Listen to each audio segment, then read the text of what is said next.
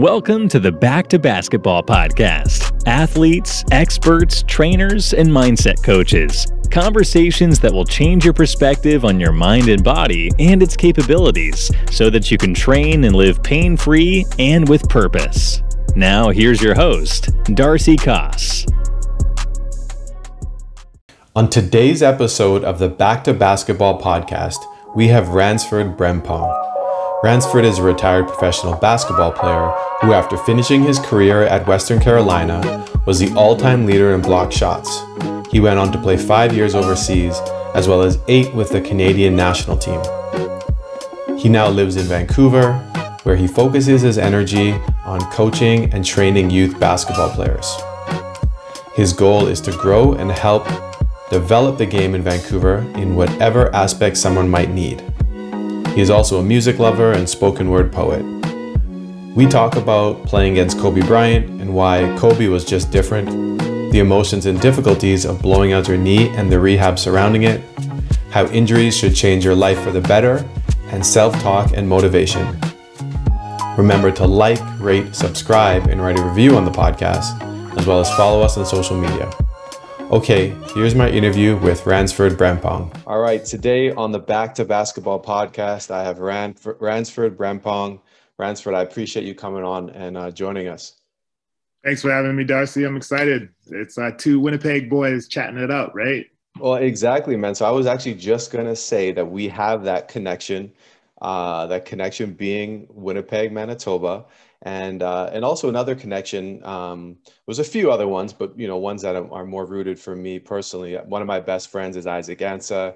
His family's from Ghana. And I'm not sure, I was just curious, actually, do your families know each other?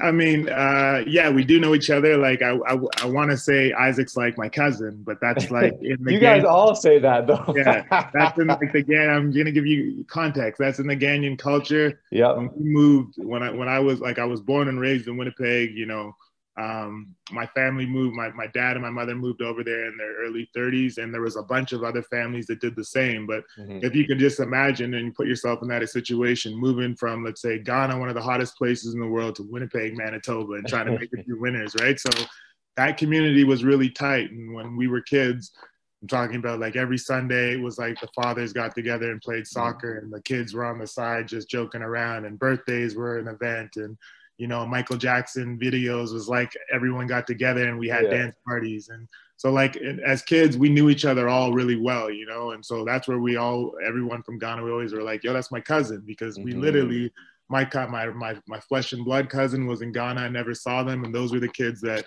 I grew up with. And, like, real talk, like, if I did something bad at Isaac's mom's house, Isaac's mom could have spanked me, you know what I mean? And yeah. vice versa. Yep. Like, we grew up like a community, everyone looked out for each other. So yeah yeah yeah and it's funny because, like, I know a few people uh you know from from that community, obviously, that played basketball. yeah. And I always wondered, and it's funny because I never got the story, so it's funny it took me to talk to you to get the actual story, because, you know, you see that with a lot of uh, different communities who immigrate to Canada. Um, you know, I've seen Filipino people say, that's my cousin, that's, and this and that and the mm-hmm. other, but I think they literally meant it was their cousin. And I was always confused because Isaac would say, yeah, you know, Kevin's my cousin, this person's my cousin. And, and I was like, you guys are actually cousins? And he'd be like, yeah, not really. But he never explained it like you did. So I thank you for that, for, for giving me some clarity. It's been like, I've been friends with this guy for over twenty years, and I, I didn't even get the story from him. So, yeah. by, but, but side note, some of them are cousins. The Taki, yeah, well, the Abois, they're actually cousins, right? Okay, so there you go. There you go. Yeah. There you go. Okay. That's too funny, man. So, you know, I, I, uh, I wanted to kind of, you know, transition a little bit into, into the basketball world here. Now, you are one of the few people on this planet Earth that played basketball, that has represented their country. And obviously, you're one of the few people in this country that played for the national team at the highest level. So, you know, I was curious about who you've played against. Um, it's actually a two-part question. The first part is just who you played against that you looked at them and said, man, that person just on another level. Like, you're on the court with them, but you're like, they could be playing at a different level altogether. Is there someone that stood out? For sure. I mean, I, like, again, I, I've been blessed in my whole career to be able to um, get to the point where I was able to compete against some of these guys that were really like my, you know, their posters were up on my wall. Really, growing up as a kid, I was a basketball junkie, like, and I always just was a huge fan before I even knew how to play the game. And, you know, I, playing on the national team, making it to the senior team level, we played against guys like I had, a, I played against Yao Ming, I played against Marc Gasol, I played, um, I went, you know, with Dwayne Wade, I played on a traveling team with him, uh, you know, after my freshman year of college, and we were in, in Italy as roommates for, for two weeks. Um, so I knew Dwayne Wade and saw him before he was really that guy. Um, I played against Carmelo, Anthony, Chris Paul, I mean, the whole gamut of uh, Chris Bosh.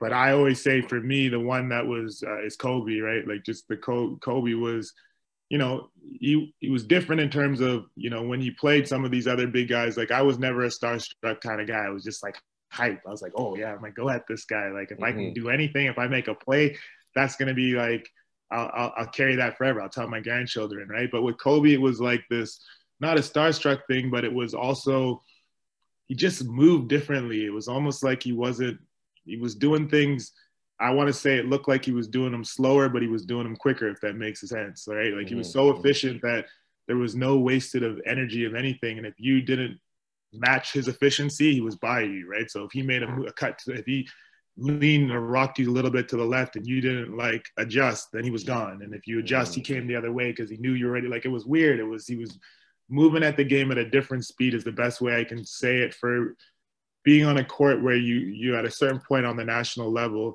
you just realize everyone you're playing with is a high performance athlete. Everyone is like, uh, and the best way to tangibly say that is whatever that person's doing, they're going to be doing it very athletic, very, you know, efficient in terms of the way their body movement is. There's going to be no wasted movement. And, you know, they're going to go from point A to point B direct, right? Kobe was doing, like, again, with everyone who was already doing that, he was making it seem like there was like a extra step that he was able to get to that we just didn't know about, right? And mm-hmm. I guess that comes to what I took away from that experience was that it's all about, you know, a lot of it is preparation. A lot of it is like, you know, if you play the game for long enough time, you know, if you do something, if you practice every day at a super intense level, eventually the game, when you play it, when it gets really intense, you're okay. You're like, oh, this is the level I like it. And, you know, you slow down the game. But I think that Kobe was also a guy, like, and he said in his career, who was so talented, who might have had like the most amount of talent on the court, but he had worked his whole career as if he was the last man on the team. And so mm-hmm. like, mm-hmm. in terms of having a combination of all the talent, all of the quickness, all of the speed, all the athletic, all of the all of the athleticism, but then also having that work ethic where it was like, he had worked so hard in a frantic pace that you could never speed him up. You were never, he was always playing against himself, and himself was better than you, right? So it was like mm-hmm, you could, mm-hmm. you were playing against you was sort of like, you know, a pylon. And, mm-hmm. you know, in, in that game, I had one moment, I always tell people, my Kobe, uh, my Kobe moment was, uh, we played them in, the, in, in Vegas in two thousand eight, and Kobe's on the left block, and he's, He's looking towards the middle and he's dribbling with his left hand. And, you know, I'm on the I'm on the baseline and help defense, but I was like sunk behind where he was looking. And I said, oh, snap, I know what he's about to do. Like, I had like this this moment in the game where I was like, he's about to like, he's baiting him to the middle. He's going to spin baseline and he's going to make his, his patent fadeaway, right? And my claim to fame as a young player was I was always, I had great timing and I, I broke shot blocking records. I was a shot blocker, right? So I'm in my head right at that moment, I was like, I'm about to block Kobe. This is going to be something, you know, and I had already, and it's funny because consciously I remember thinking this. And so like in my head, I was already playing steps ahead of the game and I had shifted over on the baseline. And like, I, I thought he took two or three dribbles and he span off the pressure towards the baseline. And I jumped. I thought, you know, I, there's a replay of it online if you look on YouTube, but like, I thought I had jumped before he'd even taken off, but like, I jumped and he jumped, and I, all I remember is when when when he saw when I saw him shoot it, I just saw his hand do this, right? Like I just saw like slow mo him do this, and I turned yeah. around and he just splashed it. And I, I remember thinking in my head, how the heck did he know I was going to be there? Like, you know, usually if you're going to turn around to take a jump shot, you're just turning around to beat the guy you're you're mm-hmm. playing against. And if someone jumps in front of you who's actually like a high performance athlete who's long, who this is what I do. and I'm in your face, like, you shouldn't be able to just act like I'm not there and still splash it. And sure enough, that's what he did. And I, uh, you know, there's a, a replay online, and I think it's like Bill Walton or whatever the commentator, he's like, Kobe Bryant, so sweet. You know, like, yeah, this guy really was that, right? Oh man, yeah. that that's so great. You know, actually, it's funny. I'm actually wearing my uh, Canada basketball stuff yeah. right now, oddly enough, but. Uh, It's funny because, um, you know, to hear you say that, it's obviously no surprise. Kobe Bryant, one of the greatest, and anyone who, you know, follows the N B A knows about how hard he worked. It was interesting, though. Um, there was something else, I think, that, you know, Kobe had that other people don't have, because there's pl- plenty of people who work and there's plenty of people who believe in themselves. But he had something else. It was it, he was definitely different. And we saw that, um, you know, when he, you know, tore his Achilles, for example. And he's like, oh, no, I'm shooting these free throws. He, he actually sh- shot them. I mean, I don't, I, I've seen people, I've seen people tear their Achilles, man. They're in pain. And mm-hmm. he was just like, I'm going to go shoot these free throws. I don't, again, that's something that only he would do. But again, that's a serious injury. And then he came back from that injury later and, and, you know, he kept playing basketball and he finished his career exactly, you know, kind of the way, you know, what you described there is him just going out in a flurry of shots. But you know, I wanted to kind of relate that to you, um, speaking of the injury specifically. And I know you, uh, you know, when you were performing at your highest, uh, you blew your knee out. And I was curious if you could tell me about the moment when you blew your knee out. For sure. So, um, you know, there was a, at that point in my life, and if I'm being frankly honest with you, there was probably, I did that injury in two thousand nine, and I want to say up until maybe two thousand fourteen, it was like one of these things that was weird. Like if someone asked me about it and I just wasn't in the right mental state and I started talking about it, I feel like I was getting emotional because it was such a big moment in my life, right? Like um, up until that point where I, I blew up my knee, and just to give you a backstory, I, I was playing in Holland, Uh, for one of the best teams in, in that league um, at the time in, in a city called Groningen. And they were really, that team, you know, they, the media in the city was always behind that team. So like after every game in the paper, they'd be giving us like ratings, like you win the game and they'd be like, Rance, you only got a B, you know? And I'm like, damn, like, I played well, I had a double-double. But they were just a, a city that really was into the, you know, passionate about the basketball. And so I was, um, routine play, I just something happened and someone sort of like buckled my knee. And when that happened, I remember thinking, ah, like that hurt more than it normally, like, you know, I'm a guy that he played for a long time, he played at a high level, like injuries and being hurt, like those are things that we are real things. It's like, no, I play hurt all the time. It's not a big deal. Mm-hmm, mm-hmm. But like when you can't bear weight, you're like, okay, this isn't right. So when I did it initially, Um, I always say my mistake was I should have taken those those images and sent them to like my national team coaches or coaches that were unbiased to the team to just get a, a proper view. But I was a naive kid. I just thought that, you know, whatever they said when I, I got the images back, they said nothing's torn. And, you know, we're thinking maybe like a week. And I remember when they, as soon as they said it, it was like, eh, like, you know, stop the, stop the tape. Like, I'm like a week, like. I'm feeling like I can hardly walk right now. Like, how am I going to be able to play in a week? But again, as a as a basketball player and, and sort of you're, you're, you're bred to have this mindset if you play at a high level that, like, if someone says you're okay, you're okay. And, like, Rance, just toughen it up and, like, figure it out. And, like, the mind over the over the body, mind over matter, you can do a lot of things. So I just kept getting myself ready to play. And then we went into the playoffs. As we got into the playoffs, it just never really got better. And things started to fall like my was my left leg. Things started to go south of that left leg. I started having weird, like I had this Achilles issue that started, I got that something happened on the back of my Achilles where I got this, like I was running differently and it made this sort of uh, welt on my Achilles. And then they said, you know what, Rance, don't worry about practicing. Like I was their starting center. They said, we're going to the playoffs at this time. They said, just keep playing the games. You know, we know you'll, you're a professional. You'll come ready to play the games. Don't worry about wasting your legs on on the day, on the practices. And even at that, I should have had like red flags saying, Rance, like this is your career. And yes, you're dedicated to the team. And yes, you're all about winning. But like, if you get hurt this year, the team goes on. They don't really, you know, like you're expendable. Like they only care about you as much as you help them win this year. Mm. I just kept playing, you know, and I was, like I said, I was a naive kid who just never really had a real injury, and I loved playing, and I wanted, I'm not good at sitting out ever. I've never been good at sitting out for anything. I just feel like if you're on a team, that's your mindset. Like, you're part of those are your brothers. I'm not trying to be there, you know, watching you guys all, like, go hard, and, you know, I just don't know how to even react, act around a team if I'm not playing. So I just kept on going, and then, you know, we finally made it to, uh, it was like the final game, game five or game seven, to go to the finals in the playoffs. If you win, you go to the finals. If you lose, you're going home. And I had been, you know, hobbling around, but I was still effective. Like, when the game started, I got my adrenaline going. I was fine. And I went into that game, and I, the first half, I just, you know, I was like, Rance, just give it your all. Like, this is, you know, whatever. You're going home anyways tomorrow. And actually, in reality, I I'd, I booked a flight to Ghana at the time. I was supposed to go with my mom right after the season to go, you know, visit my ancestors and my grandmother and grandpa. So I was excited for that. I said, let's just go hard, right? So first quarter or first half, I ended up at fourteen points and like six rebounds. So like a pretty good start to the game. And it was like a one point game.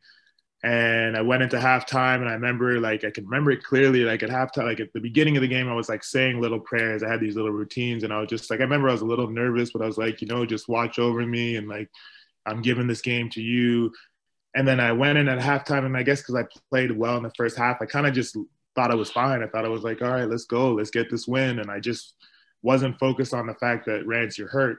And I went in in the second half, and I, there was a rebound, and I remember the rebound. It was, like, I was going to have to go get it out of my cylinder is the best way to explain it. So I had to, I was going to have to like jump and grab it somewhere and then turn and come back down where I wasn't going to understand where my feet were or where I was landing. And I did, I went and I got the rebound, and on the way down, I just remember there was feet, and I was trying to land so- solid and I hit, and it was just in my head. I could just see my knee go in, out, and back. And then I hit the ground, and I was like, damn.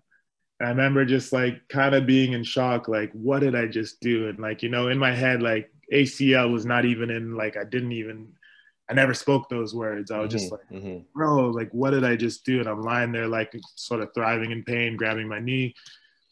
And it's, like I said, it's the last game of the season. Like, it's packed arena, and the trainer comes and sort of lifts me up. And I remember there was like a picture that was taken where they were like, I'm hobbling off on one leg, and then I went to the back in the tunnel, and they're like, you know, they all had the look on their face like they already knew I was hurt probably, and they're like, Rance, I didn't look good. I said, no, I think I'm okay, you know, and I'm like, just let me try to run back and forth. And I went to try to run, I took a couple steps, and I'm like, man, I, you know, and then they're like, I don't think you can play no more. And then that was it. I went and sat on the bench, and then there was another picture that was taken, and I was literally just sitting there watching it, and like a tear, like one tear was just sliding down my face. And I just remember in my head, I was just sort of like, I was upset at what happened, but then I was just thinking about like, Rance, what did you just do? Like, this is the last game of the season.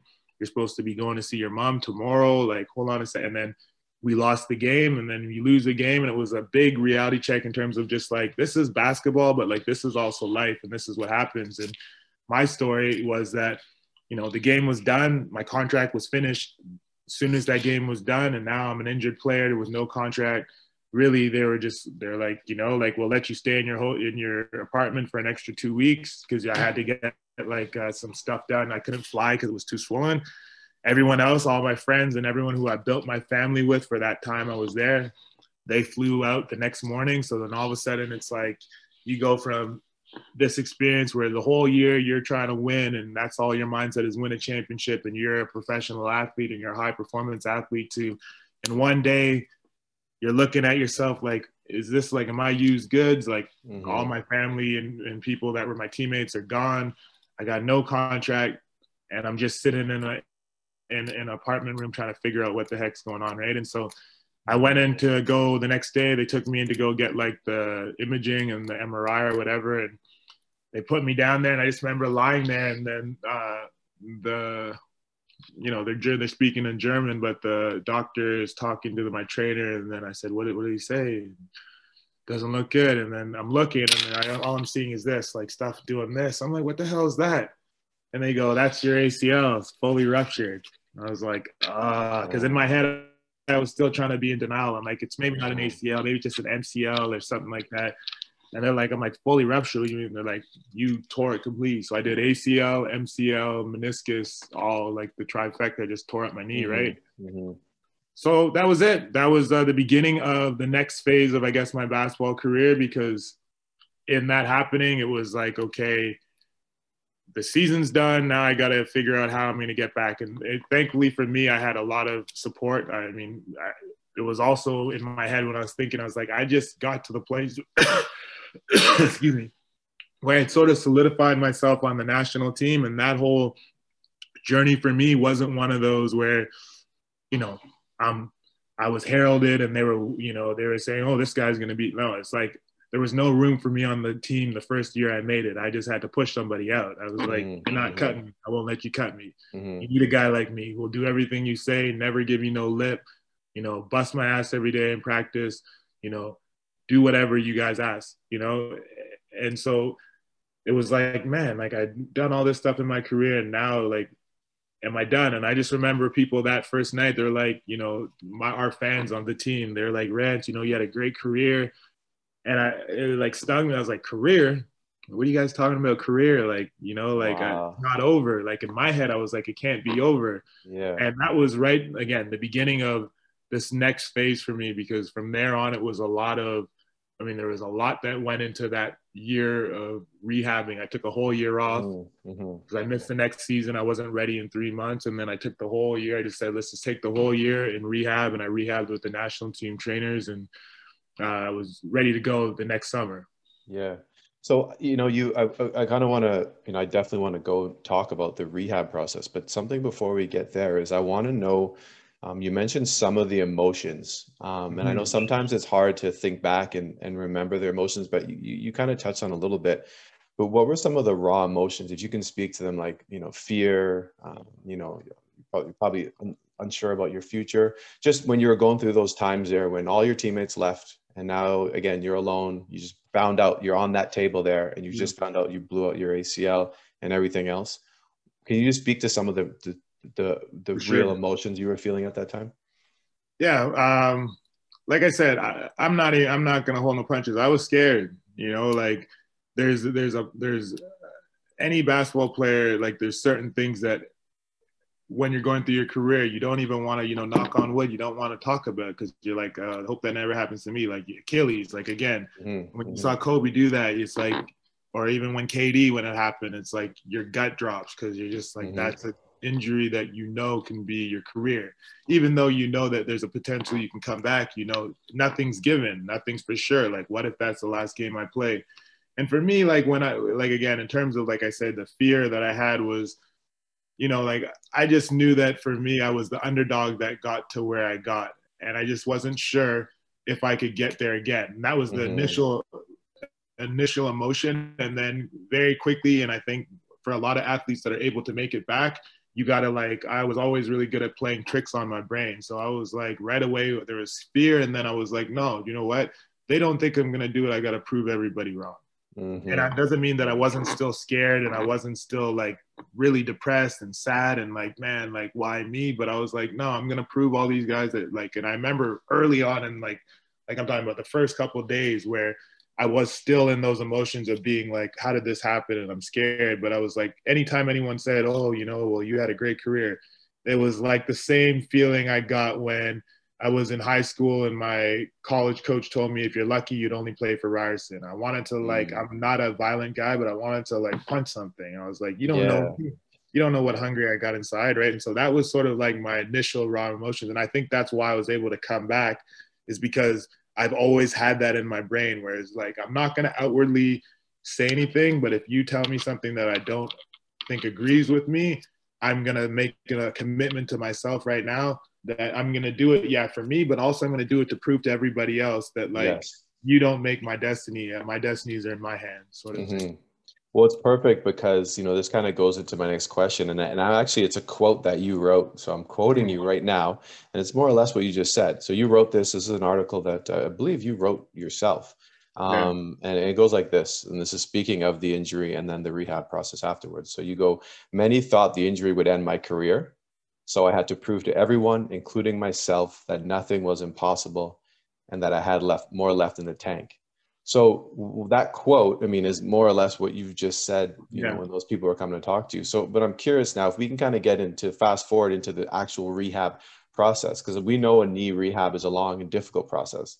So what, what type of internal self-talk, like what did it sound like in your head when you're going through those, those times, you know, when you had setbacks, uh, you know, when you were progressing, when obviously you've told us a little bit about when people doubted you, how you thought, but maybe that internal self-talk, what did it sound like during that time when you were going through that long rehab?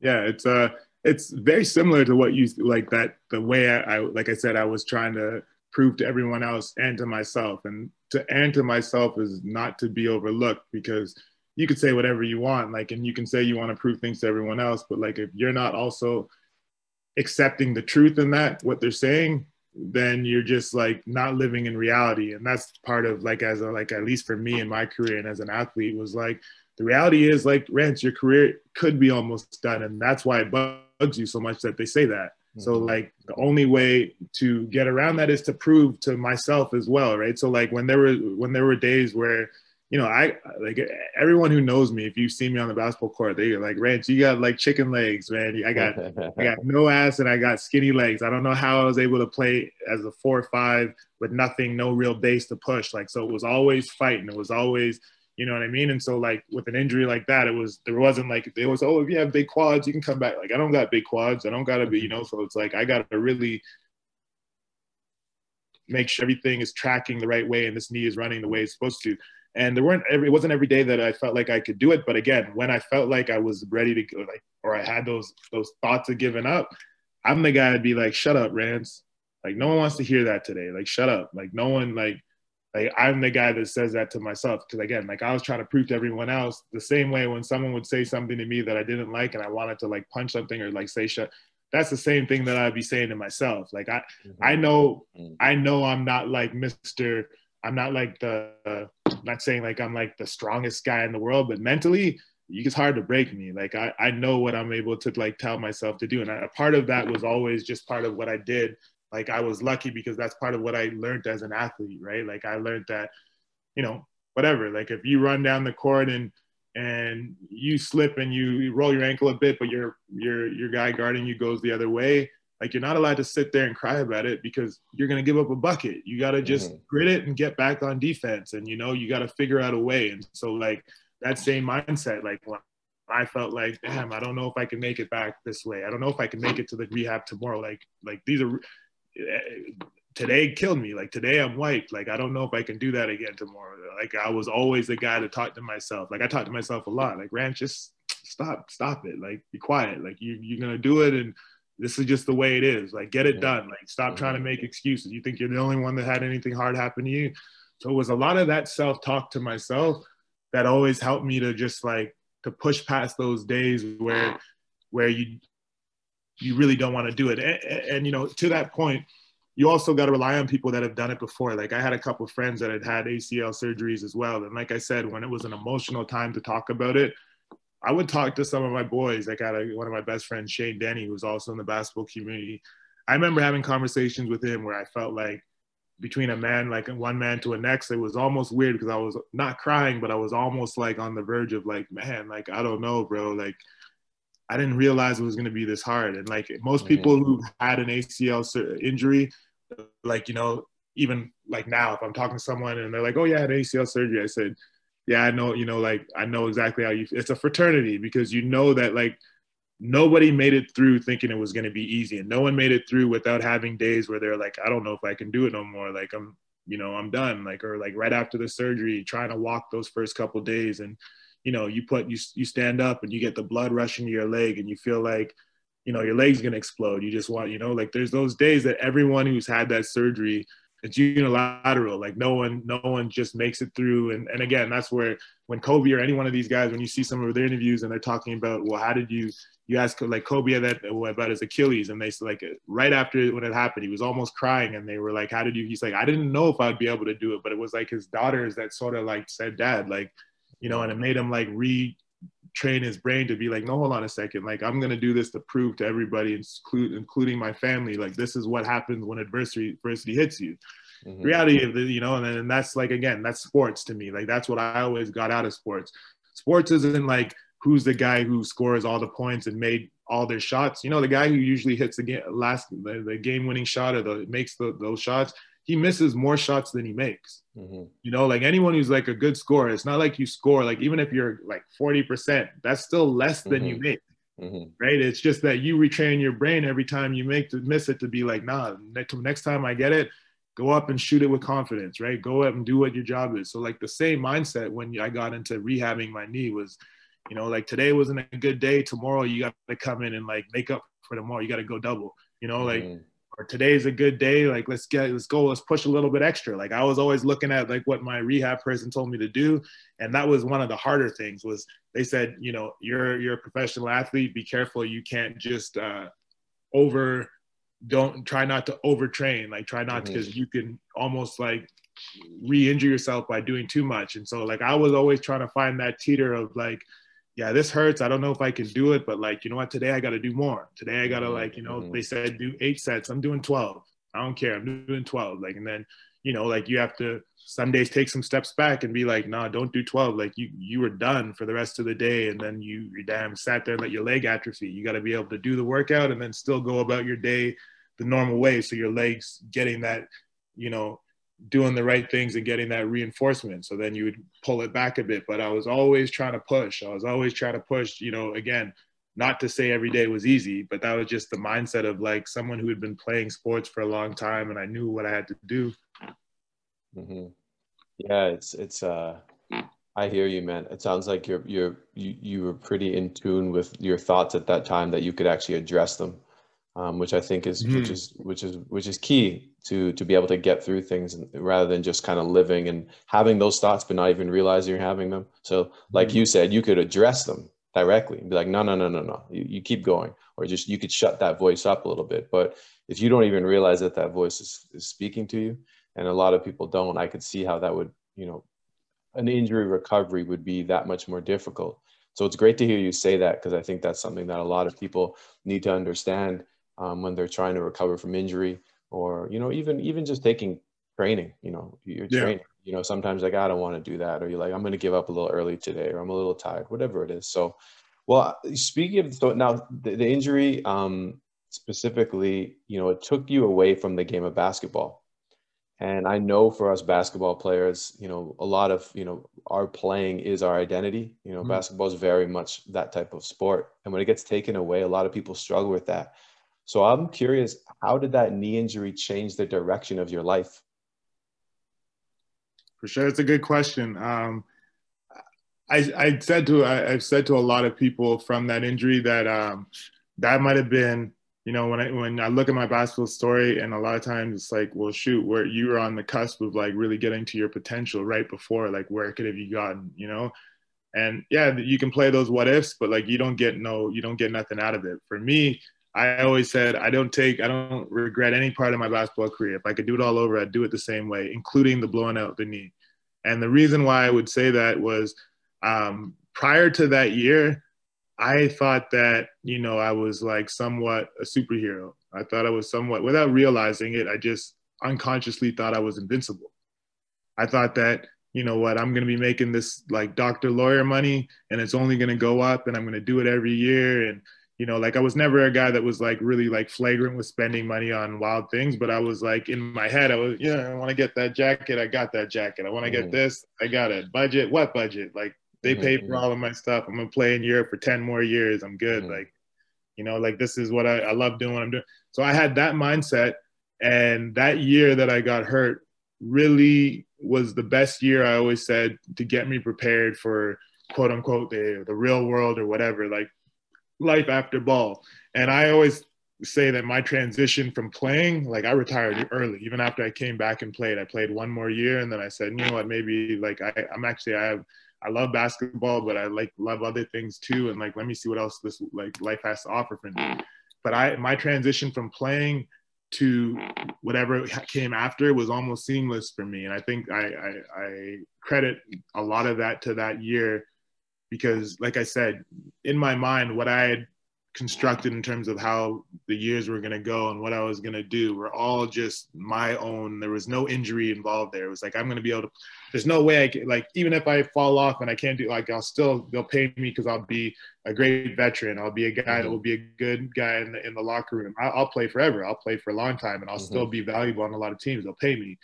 And then even in, like, to go even more personal, at that time I had, uh, I proposed to my wife, or my fiance, my girlfriend at the time, my wife now, but I proposed to her in uh, that same year. I flew her out to Italy. Like, again, like, I was a guy that I thought I had everything planned. I was like, man, I'm about to be the guy. I got this whole thing. I'm making good money this year, next year. Like, I'm going to try to help my parents out with a house. Like, I had this whole plan. And I was like, you know, I didn't want to go into doing anything in terms of getting married until, like, one of my goals in playing ball was, my parents did so much for me, even just moving to Canada, to Winnipeg. I was like, I would love to be able to help them out in some way, right? And my family's really close. So that was, like, a goal of mine, to be able to help them out with, like, you know, a down payment or whatever. And, and I didn't, I wanted to do that before I got married. So it wasn't a burden that was on my wife. And, you know, in my mind, I said, like, I'm making money this year, good money, and I saved a bunch where I could probably help them out with that this summer. And then next year, I'll save up everything, and that'll be towards, like, everything with my future life. And, you know, like, this is the right time. Let me propose to my, you know, my girlfriend, and we'll get married in a year and a half. So I'll have two years of, right? And I had this all planned out. And so I flew her out to uh, Italy over Christmas break that year when we were in Germany, and we flew to Italy, and I had this ring flown out, and, you know, I had the whole thing set up. I proposed to her in front of Trevi Fountain, which is a beautiful fountain in Italy. And then, you know, going into the year, like, she left. And then, like I said, like I said, the last game of the season, boom, boom, boom, things happen. And it's like, bro, like, what happened to your plan? I'm like, your plan's out the window. Like, now you, I have X amount of money in my bank, and I'm not working for a whole year, and I'm watching it for at the beginning. I'm like, okay, I got a good amount of savings. I'm just watching that number just go down, down, down. And mm-hmm. I'm like, whoa, like, what's going on? Like, then yeah. you start to really put things into perspective. And then I started to realize, like, also, even in that year, um, it had been so long, because I went to university in North Carolina, and then I went to play pro right after. It had been almost ten years where I hadn't been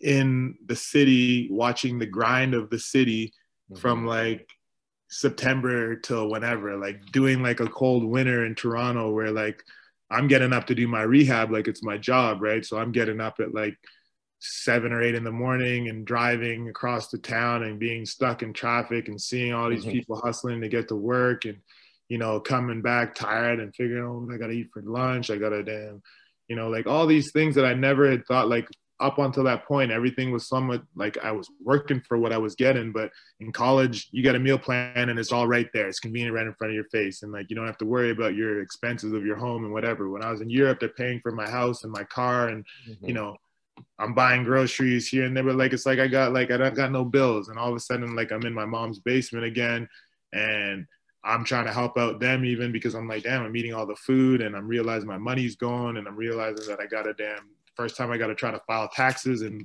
my whole adult life, because I hadn't done it up until then.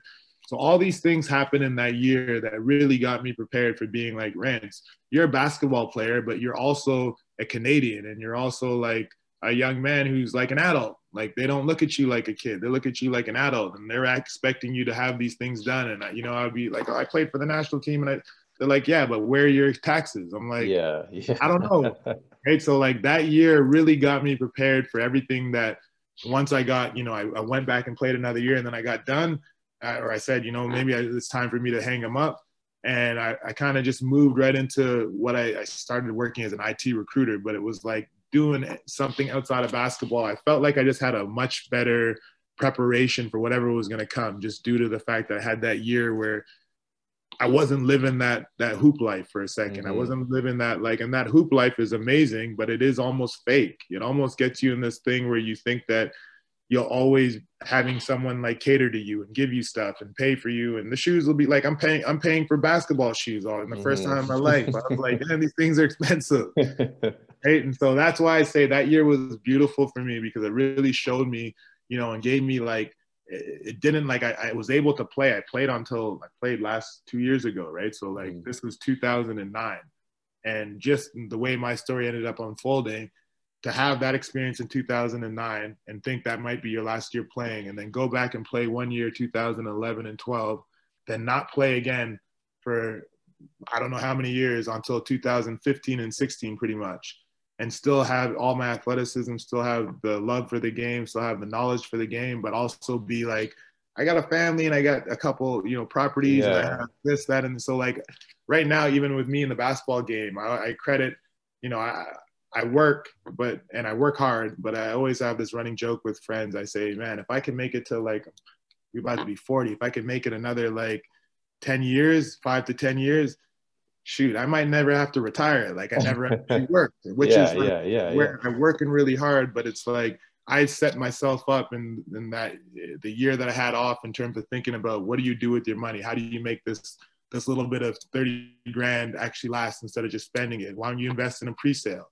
You know, how do you make like, and so I started making some of these investments that year that now when I'm back in the game on the coaching side, I don't have to sacrifice, you know, running a program to just take everyone's money. No, I can add more value because not that I'm saying like you have to, what you do has to be equated in terms of monetarily, but like I'm in a unique situation where I really can give back to the community a lot and give back a lot of my time mm-hmm. and effort and still be, have things that I've lined up that are going to still carry me through. Right. So yeah, that year was an awesome year for me, as, as crazy as it sounds. It's crazy. I guess, you know, when you were going through it, you probably didn't realize it at the time, huh? Nah, not at all. But you know, again, that's the beauty of like doing something I'd say like full on and like not sometimes, and that's what that year taught me as well. Sometimes you try to plan too much. Sometimes mm-hmm. you plan too much and you don't give enough. Sometimes you just got to give your all into whatever you're doing. And it works out. Like, again, when I played that game and I got hurt, I gave my everything that, that year. I literally like anyone from that team, if they ever like, and I, sometimes I reach out like just randomly on, on social media. And people, this is almost ten years ago, they say, Rance, I still remember you in that year and what you did for our team, right? Mm-hmm. So again, then, and then the year rehabbing, it was the same thing. It was like, let me just go all in on this. Like, let me not try to think about too much, when am I going to play or not? Like, let me just give all my energy. And sometimes when you do that, you know, you get rewarded or blessed in the end. And it, I mean, it's not a coincidence. Mm-hmm. Absolutely, man. And it sounds like, uh, you know, all the stuff you learned just came from being smacked in the face with reality uh, during that year. You got, you got, you got all the stuff that normal people had to go through. Like you mentioned, some of the day-to-day grind stuff, uh, right. some of the financial stuff, things that people, you know, don't play pro ball or a lot of people go through over an extended period of time. And you almost got that all at once sure. and had to kind of digest it and, and, and take it all on. And so, you know, you could see how that would, that would, that would challenge you to uh, change change your life and and to uh, to kind of just put things in perspective. And uh, and so taking that new perspective that you gained through those times, are there any like things that you develop, like routines? Like, you know, a typical question is, you know, hey, do you have a morning routine or an evening routine? Uh, things that you do that uh, are consistent in your life kind of every day? For sure. Um, I think... Uh, it's sort of slowed down a little bit now. It's sometimes it seems like life and whatever it gets, like I got three kids and it's like all of a sudden you're not the focus anymore. It's everyone mm-hmm. else. But I would say it's almost ten years from that, at least eight years of that time from there. And still now I do somewhat consistently is like, I just realized the only way I was able to get back because I didn't have strong, like lower half of the body. My game was all based around my core. Like my core had to be rock hard. Like my core had to be engaged at all times. And in, you know, everyone's rehab story is slightly different because everyone has a different, you know, physical makeup. For me, I mean, I'd say for everyone, you need to have your core. Your core helps you out with a lot of things. But for me, just in particular, when I came back from my knee, I, it was a big thing to develop and to, to get my core. When I say my core, it was like I had to get my abs and all, you know, that as strong as possible. But also it wasn't just that. It was my back. Like I had to get my lower back and I mean, that even segues into I broke my back in two thousand twelve, right? So like I had to get my back as strong as possible. And, and then with my with my knee, because I didn't have big quads, it was like getting your glutes firing all the time the right way, getting your hamstrings firing the same right way all the time. And in doing that, I just sort of like built up my body. And the funny thing is I, I, I did that. And I, I was also, I was already like a professional athlete, but everything, like I said, I, I played one year after that, and then I didn't play again till two thousand sixteen almost, because I broke my back in between. But I came out of that stronger in terms of like my core strength than I was before I played when I was on the national team. And I always, it was always this re- weird feeling. Like I've had these weird like stints, like um, I think it was two thousand sixteen was when the national team just called me up and said, hey, you know, we heard that you're somewhat in good shape still. And we were wondering, you know, like we're kind of short on bodies. Would you be willing to come to training camp? And I was like, bro, I haven't played, I haven't done nothing on like terms of that level in like five years. If you want me to come out and you know fly me to Toronto, like sure. And it was like, you know, like I had some certain struggles. You can't, it's hard to just get back into that zone. But the fact that I could even compete for four days and do what it was, because I just built up my core. I just made myself so strong that, you know, I wasn't like outwardly strong, but I was wirely strong. Wire, wire, wiry strong. I could hold my spot. It was hard for you to move me if I wanted to hold. Like if I got to the spot first, it was my spot. You know, if you tried mm-hmm. to post me up, I'm moving you out of the way. And and all of that stuff was really just from building up my body. Yeah. Yeah, that's that's that's cool. So I think you mentioned it. Uh, you know, your you, the core the core area uh, is something that you worked in. Are there any other things, you know, post A C L, you know, knee injury, and I should say A C L, M C L, whatever, mm. the big the big three uh, knee injury that you suffered? Uh, besides your core, were there other things that you started to pay attention to that you didn't before your injury, like with your body? Mm. Yeah, you know what, like if you have a big, like a serious injury from like a lever or like something that like like like my back that like you use for everything, you start to realize the most minute movements. It's like when I, like certain things that like uh, the trainer started to get me aware to was like when I would be squatting or doing anything where I was like trying to have a base, instead of my toes being spread out and like this, I was almost like this. And like, it almost, it's one of those things like, and it helped me out in terms of when I got into coaching after, when you're trying to tell someone like, hey, like, what are you doing? And like, you're trying to like recorrect, like even a shot. And sometimes you got to show them. You'd be like, hold on a second, stop, just catch the ball and look, look at your hands. Like, why are you doing this extra thing? Mm-hmm, right. Mm-hmm. And it's hard to see it until someone has to like, they could do it ten times in a row, a hundred times. And I keep telling them and they'll be like, huh? But if you can get in there and you can actually like ask them to do the mo- the motion and then show them what they're doing and tell them to stop and almost take a picture of themselves. Like, look at yourself, mm-hmm. look at your hands, mm-hmm. like stop and look at your. And then they'll be like, whoa, I didn't even know why I'm doing it. Because our brains will do things to us, right? And we won't yeah. really realize it.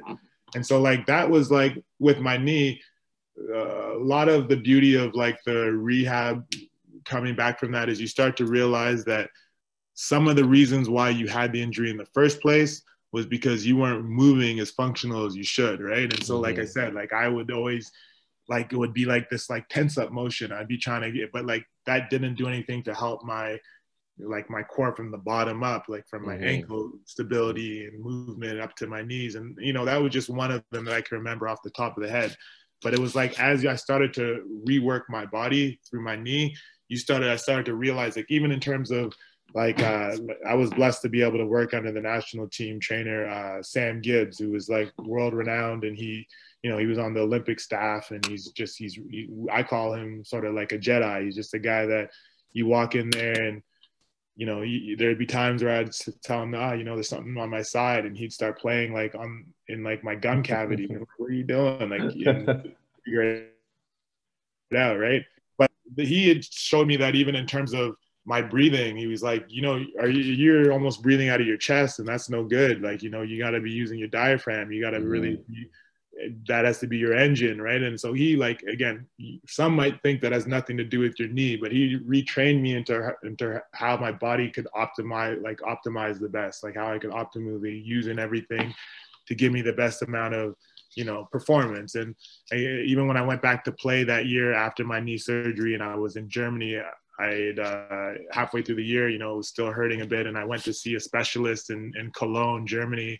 And it was uh, the same place where Kobe had gone to do a lot of his like platelet stuff during mm-hmm. one of his years of learning more about his body. And it's interesting learning about the body science, because it's like, there were certain things, again, same way, where she was like, well, I want you to, you know, put one arm up above your head and, and put your other knee at ninety degrees and like get up on your toes. And I was like, I can't, like, and she's like, why can't you do that? Or, or like, I want you to do, you know, and then she'd make me really think, why, like, why can't you do that? And she's like, the reason you can't is because you're not, you're not really, you, you think you're okay, but like when I'm watching the video, like you're running off one leg still, like your left glute isn't even firing at all, you know, or mm-hmm. she'd say, get on the side and like, I want you to be able to lift your, your, your knees apart, keeping your, your heels together without using your back. And I was like, you know, I tried everything I could, but I couldn't quiet my back. And she's like, that's a problem. You shouldn't be having to use your back to use, to do something that is a leg motion. Why can't you just get your glute to fire? And, and I,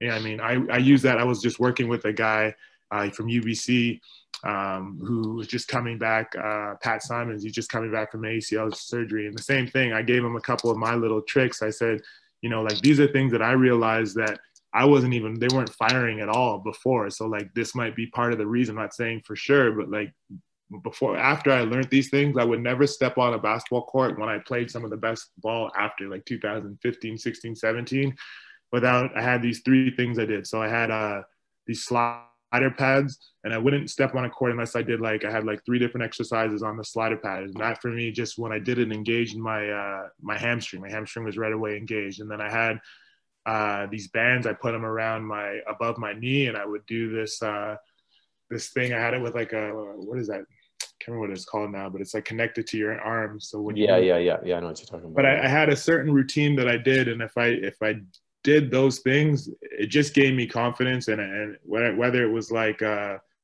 you know, one of those, you know, it's in my head and it made me play better, but from that point moving on, every time I stepped on the court, I always felt like I was just in great control.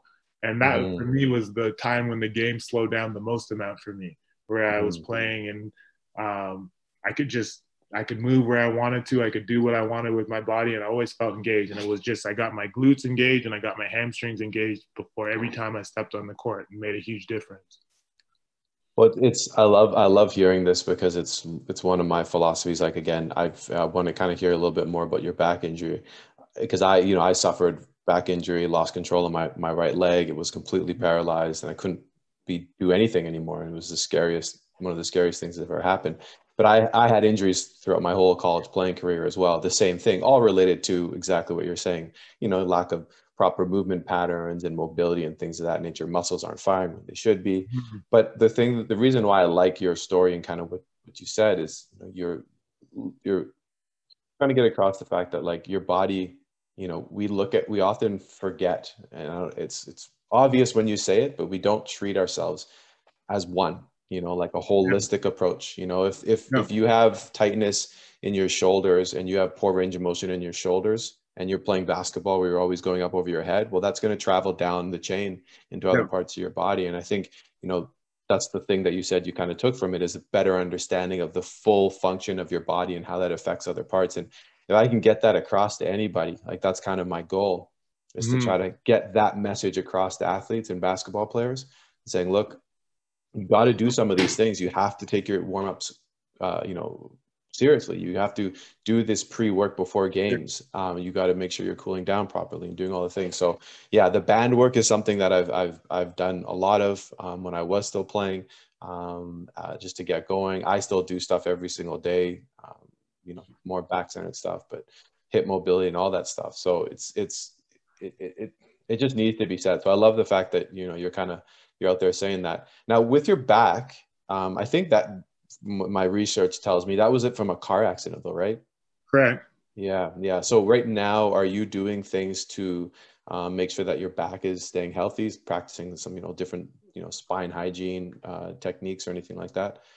Yeah. I mean, the back was, um, was that was an unfortunate one. I just was a freak accident. Someone was speeding coming down from Whistler and lost control and hit me.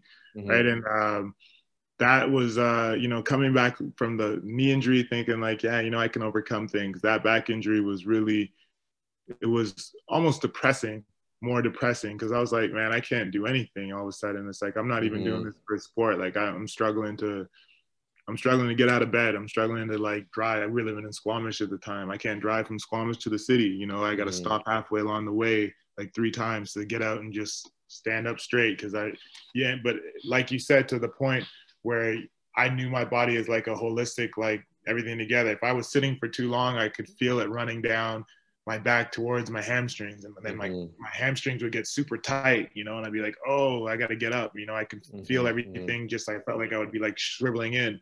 Um, but to come out of that, I was a real testament to what I learned from my knee injury and about mm-hmm. my body, mm-hmm. because I mean, I, I was a, a compression fracture, like the T four, T five, um, I could have been in a situation where, let alone playing sports, like just doing everyday activities, a lot of people don't make it back one hundred percent. Like that means it might be something that affects me for the rest of my life.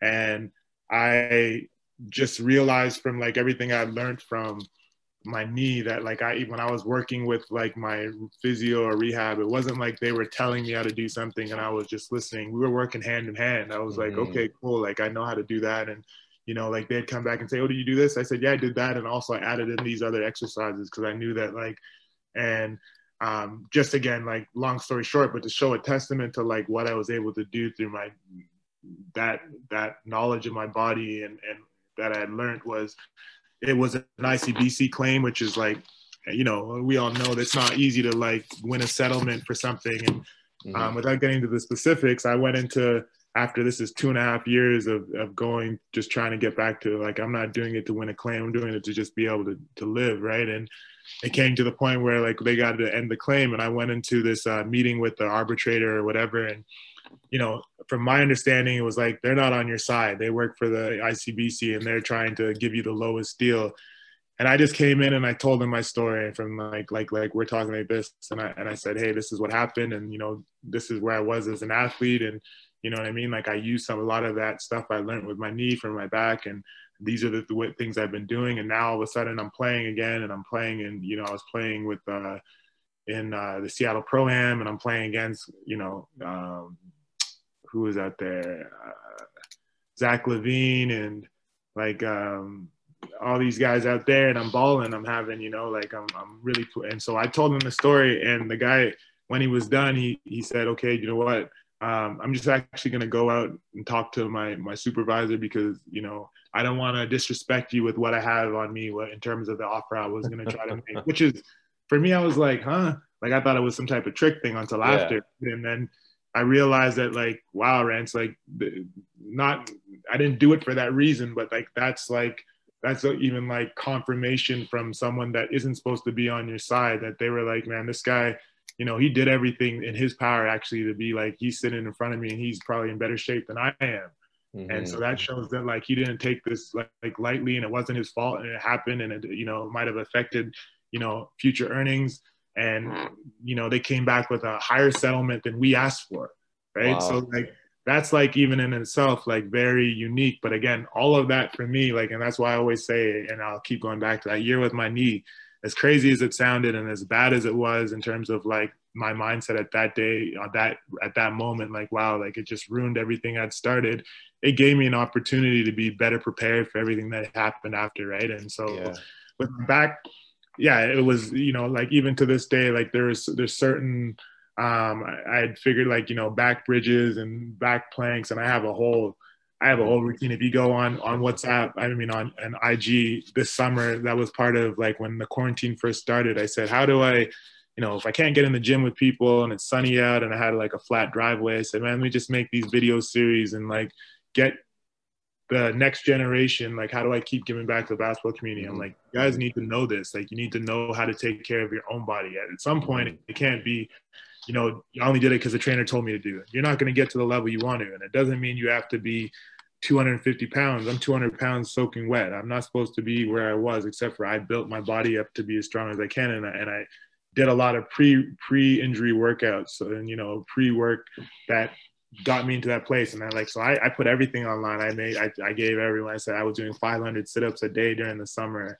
So, so I gave them, that, I gave them my back and, Uh, hamstring routine. I gave them all, like I have a stretching routine that mm-hmm. I still do with the kids in my program, and I and I try to emphasize to them that, guys, this is the same stretching routine I did from when I was a freshman in college. Like mm-hmm. I've added a couple things to it at the end, but this is still like, you know, like if you don't have a routine, if you have if you don't know how to do fifteen stretches back to back, like, and okay, well, now here I'm on the ground, let's add this one, and this is good for your hips, this one, this mm-hmm. one's good for your I T band, this one's good for your, if you don't got one of those, you're never going to be able to play at the level you want to, because mm-hmm. we put emphasis in that. When you're in college, like, it's like, when you're stretching at the end, it isn't a joke thing. Like, if you're if you're joking around stretching, guess what you'll be doing soon? Running. Oh, you yeah, don't want to yeah. okay, yeah. you guys can run. You guys think yeah. it's, oh, let's go run then. You guys don't want to stretch, right? Yeah. So it's yeah. like, that's mindset sort of just stayed with me, and yeah. Yeah, well, that's, you said it exactly right, man. If if you want to have su- success uh, playing basketball, and especially long-term success, and and going up, moving up to higher levels, this, taking care of your body is is paramount. Because if your body doesn't function, you can't play, and it's as simple as that. And it's and it's interesting because you've now, so you blew out your knee, came back from that. You had a back injury, and you actually came back from that. And you had mentioned a little bit about the Seattle Pro-Am. But you actually came back and played in the N B L as well as the C E B L. Mm-hmm. And we're talking, you know, twenty nineteen, I think, in the C E B L, uh, you were playing.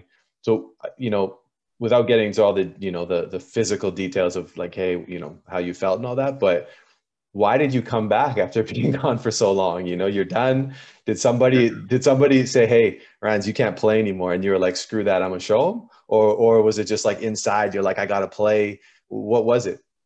Uh, I think it was a bit of like, A, I'm like, a, I'm a lifer, you know what I mean? Like, this basketball thing isn't like I'm doing it for like, just like glitz and glam. Like, I love the game. Like, I really do. I have had some of the, the, the funnest experiences in my life I had through the game. And like, I wasn't an overly confident person before.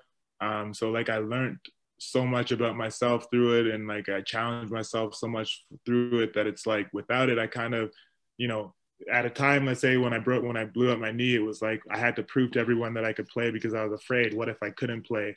And then by the time I got my back injury and it was back and I was fine, it was, I didn't have to prove anything to anyone else anymore. It was more for like the love, because I was like, hold on a second. Like, I remember my coach when I was in high school, he was like maybe thirty something. He couldn't dunk. And he used to talk all these, like talk about how he used to. And I'm like, yeah. I'm still throwing down, like I can do a three sixty. I can still, yeah. Like, my jumpers never felt any better, right? So I was like, well, let's just play just for the fun of it. So that's how it started, right? And, like, okay. playing against Jamal Crawford and them and those guys doing things. And I was still hooping. Like, the, the real one for me was when I played uh, Michael Porter Junior And, I like, you know, he was the number one high school rated player at the time. And I'm this thirty-five-year-old old guy. And, and we go head-to-head. And, you know, he dropped whatever, I think forty-four. But I dropped forty-one and, like, twenty. And we won, right? And so after that, like, people started talking a bit. And for me too, it was just like, okay, if you love this game. And I started hearing in, like, when I retired the first time, a lot of my colleagues and people on the national team, because guys who make it that level, you don't retire early. Like, it's like, mm-hmm. you, it's, you got a lifetime thing you can do with this. They always said, man, bro, like, you sure, you sure? And I said, yeah, you know, I'm good. Like, I'm all good with it. But what one guy or some people had said to me, I remember always stuck with me, was like, it's a long time retired, you know, like, it's a long time done. Like, you have forever, like, whether you decide you want to stop playing at, you know, thirty or forty, the majority of your life, if you're lucky, is not playing. So it's a mm-hmm. long time not playing. So like, I, that always stuck with me. I was like, you know, like, whatever, I'm thirty-six, I'm in pretty good, like, I feel like I'm in the best shape of my life. And then this opportunity with Saint John's Edge opened up in the N B L. And also it was like, I always, I love basketball, but I also used the game, which I think was to my benefit. Like, it used me, I guess, like you say, I got hurt and stuff like that, but I always was someone that like used it in a right way. I wasn't using it to like, I was like, if I go there, I know I'm not going to go there just to say I'm going and then B S and not practice hard. I'm going to go in there and I'm going to be like the old guy who is going to make everyone else have to work harder because they're going to be like, well, shoot, if he's doing it, then I got to do it. But I use the game in terms of my, I have a family now. I've never been past Montreal in Canada. I've traveled all over the world and I've never been to my own country out wow. east. And I was like, you know what? I might never actually go there because unless I have family there or whatever, why would I go out that way? So it was intriguing. I was like, man, that's what life's about. It's about like using, you know, the blessings or things that are around you and like making an opportunity and living. And so like, for me, it was a no, but that's where I was like, I talked a lot over my wife and our kids were still young. Like my youngest was in kindergarten. So we're like, shoot, let's take them out of school for a couple months. Let's just go out to Newfoundland and see what it's like. Right. And nice. Then, so that's where we did it.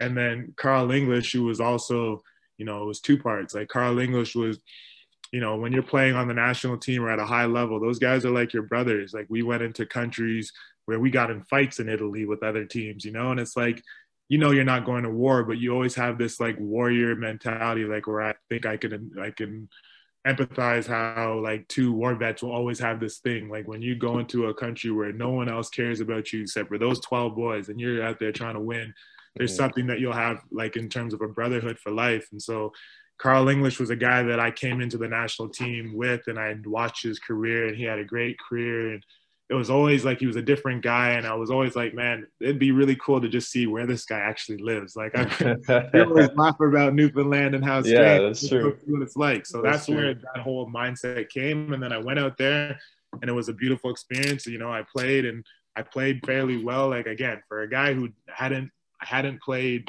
any organized, like beyond summer league ball, any organized basketball against like high performance players since two thousand eleven.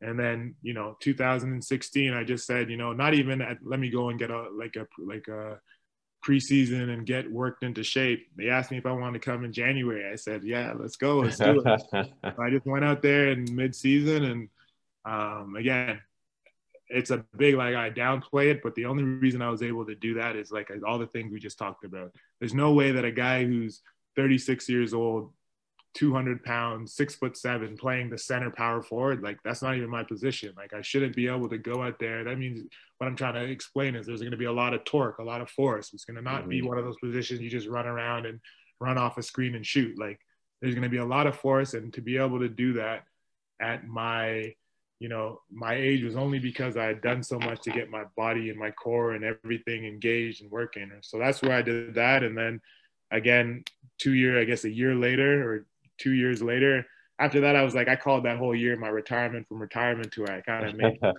made light of it, and I had fun with the whole thing. I said, you know what, I'm already retired, but like, if someone's going to give me an opportunity like this, like, yeah, I love the game. Like, I want to, like, be more connected to the younger generation, too. It's going to be only better for me to understand on the coaching side, what is it going to help take to t- help these kids, right? Mm-hmm. So that's where I did that, and then I was done, and I was totally content, and I was like, you know, that's it. Like, whatever, we didn't win, which was frustrating, but I'm like, we had a good season, and that was that, and then the thing that came up with the Fraser Valley Bandits, it was really just because it was in the backyard, you know, and mm-hmm. um, I, I'm, like I said, I'm a lifer in basketball. And if I was in Toronto, I'd say I'm, you know, I'm all about the culture of Toronto, and I want it because that's where I grew up. Or if I was in Winnipeg, it'd be the same because that's where I was when I was younger. But like living in Vancouver, you know, I really have a strong connection to wanting to see the basketball culture, like take the next step. I know that we're like, everyone always says certain things about like, oh, we're, you know, like, you know, we're not Toronto, we're not Montreal yet, but I feel mm-hmm. like we have an opportunity. And so like, I just thought there was no, it was almost like there's no more fitting way for me to, to really help that by, you know, being a part of this inaugural season. Like we haven't had any basketball in Toronto, I mean, in Vancouver since the Grizzlies. Yeah.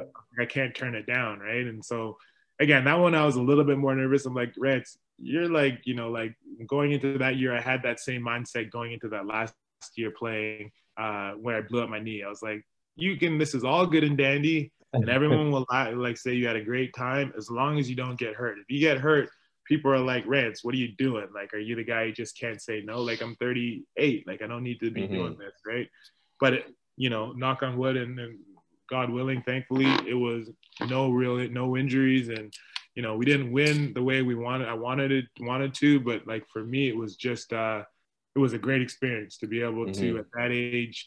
You know, I'm, I'm, I was so connected to the basketball like culture that in, in Canada that it, you know, and you, I almost like it was like thrown in my face. It's like teams that I'm playing against, their head coach, they're guys that I played against in high school, yeah, guys yeah, that I had seen along the way and been in nationally, you know, like it was mm-hmm. every turn I met, every every city I played in, I was like, I know this, like the general manager is like my colleague, it's like my old player, mm-hmm. like Reds, you're so playing, I'm like, man, I'm just, you know, like everyone has a different path, and, and again, that's the beauty about the game, I think that, and we got to learn that more here in Vancouver. It's like there's so many ways to affect it. Like what you're doing, that's a beautiful way to affect it. Playing is one way too. Coaching is another way, you know, and I was just trying to take advantage of, of another opportunity that was laid in front of me to just, you know, even get in deeper with the culture out here and really, you know, it's not, it's one thing to talk about something and it's another thing to be like, yeah, I know what that team's like. Like I played mm-hmm. on it.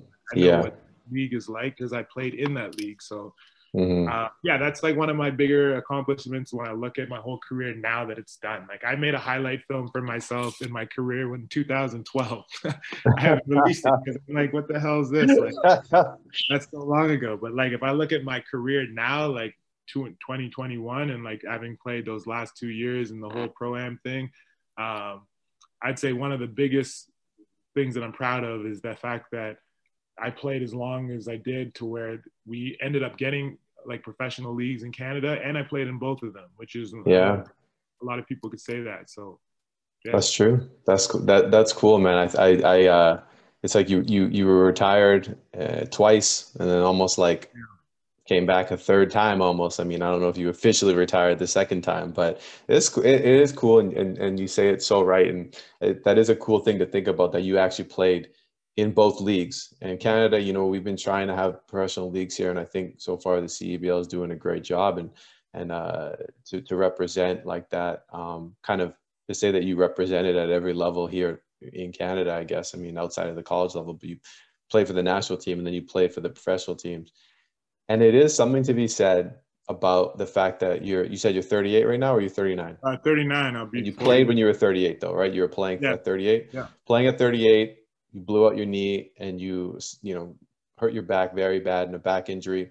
And it's like you said, man, the, the ability for you to actually do that spoke, speaks to the, the preparation and the work that you put in on your body to be able to do that. Because there's a lot of people that have not gone through, through those injuries, and their body is in such bad shape that they can't play, you know, past thirty-six. They're done, thirty-five. one hundred percent.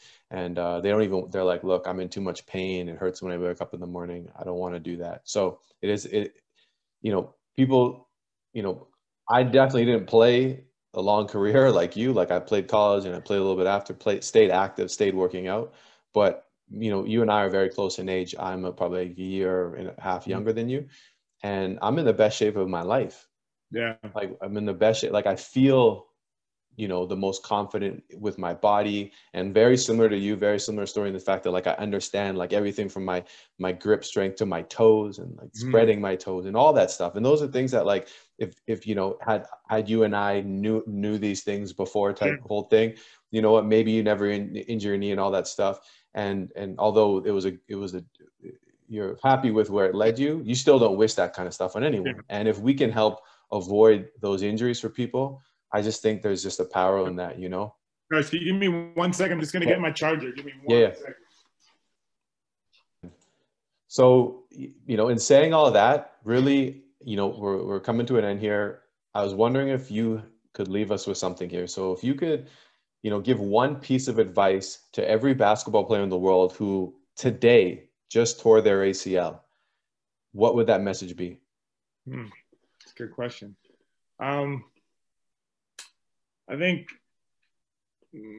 my message would be, you know, yeah, it's unfortunate that it happened, but it is well within like your grasp to come out of that injury better, a better player than you were when you went into it.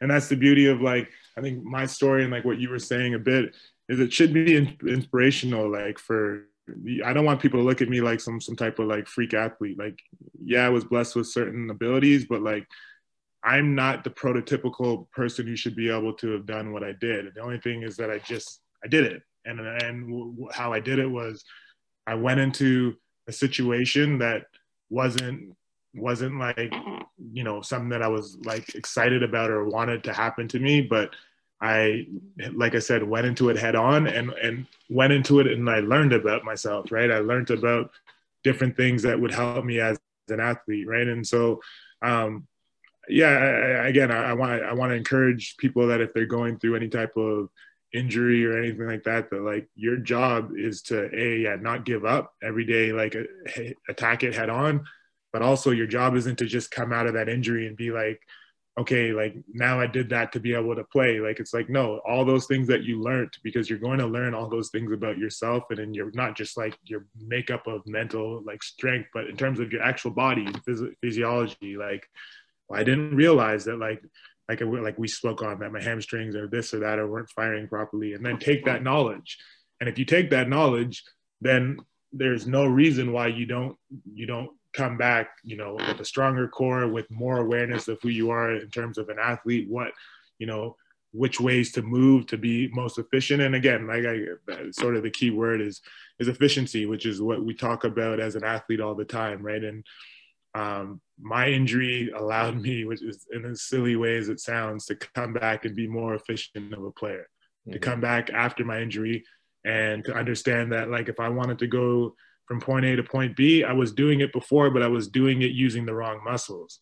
Now I'm going using like, you know, I'm keeping my, like, if you keep your core engaged and you, you know, and we know those things, like, without going into that depth, if you are saying you have to go get a box out or whatever and, lift, and hit someone and then go up, if you don't have a core and you hit them, you don't hit them solid, A, either you're not going to move them and they're going to hit you back and you lose a position, or you hit them and you don't use your core and you hit them too hard and it's an offensive foul.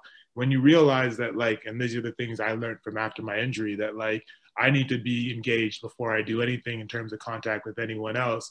And it's it's not like it became like this, it, it became a physical thing or a thing that I knew in my in my mind, but that it just happened. It was just was my nature of the way I played, because I took mm-hmm. conscious, like, you know, uh, effort to like understand that. And, and once you can do that, then like, again, I'm sort of going around in a tangent, but like, you should be able to come back to the, the game if you if you're able to do that and be a more efficient athlete, right? And like, that's the really the reason why when I was playing at thirty-eight, I was still playing well. And like, I, when I when people said, "Oh, how does the, the game slow down?" I said, "Yeah, all the game slows down means is like, I'm not just running like left and right for no reason. I'm not doing all, like, I'm being efficient with my movement. Like, if I want to go there, I'm going to give you a fake this way and I'm going to go that way, and I'm going to make mm-hmm. sure that, you know, you're not going to, what fake do you believe if the core is not engaged? What fake mm-hmm. do you, you know, like, so all those things are just things that, you know, you you really got to, I encourage people when they're doing that rehab, don't just do the rehab to come back just to be able to play again and be mm-hmm. that same athlete. In the rehab, you learn so much about just how your body moves, and you got to take that information and then carry it back into the way you play. And, and you know, if you can do that, you're going to have way more success. Mm-hmm. Yeah, I think that's a great way to wrap it up. And it's kind of like the, the, the message I got from this entire conversation is, um, is to make sure that when you're, you know, you're having these experiences to, to learn from them, mm-hmm. to really, to really be present and really learn from them. And like you, you said it great. You said, don't just go through the rehab, right? Be present with the rehab. Learn, you know, why is this person showing me or telling me to do this? What what is what effect is it having on my body? And then, like you said, come out better than than you went into it, right? You yeah. go in with a knee injury, and and and you want the story to be, I came back stronger. I came back understanding my body. I came back with a better understanding of who I was or how my body moved. It, there has to be some improvement on the other side of that injury. Otherwise, yeah. you know what, it's, it's going to be, um, you know, there, there, if there's no story of uh, progress behind it, then it, then it is something that you can look back and pity, right? You mm-hmm. said, I don't want people to pity me, or my story is this bad story. It's not, it's, it's a motivational story, but it's only so because of that mentality that you have. Uh, and making yeah. sure that every step you took was something where you were improving, and every step you, you, every, uh, you know, time something bad happened, you know what, you took that and, and gave yourself a goal to kind of get better. And I think if people can do that, um, they're going to be so much better off. And, and that includes not just injuries, that includes regular basketball training, that sure. include, that inclu- includes strength and conditioning training, that includes, you know, studying. It doesn't matter what it is. If you have that mentality, you're gonna, you will have success in your life long term, and you'll and you'll be you'll feel better about yourself. So, in in in me saying all of that and kind of bringing it all together, Ransford, is there anything else that you want to leave us with?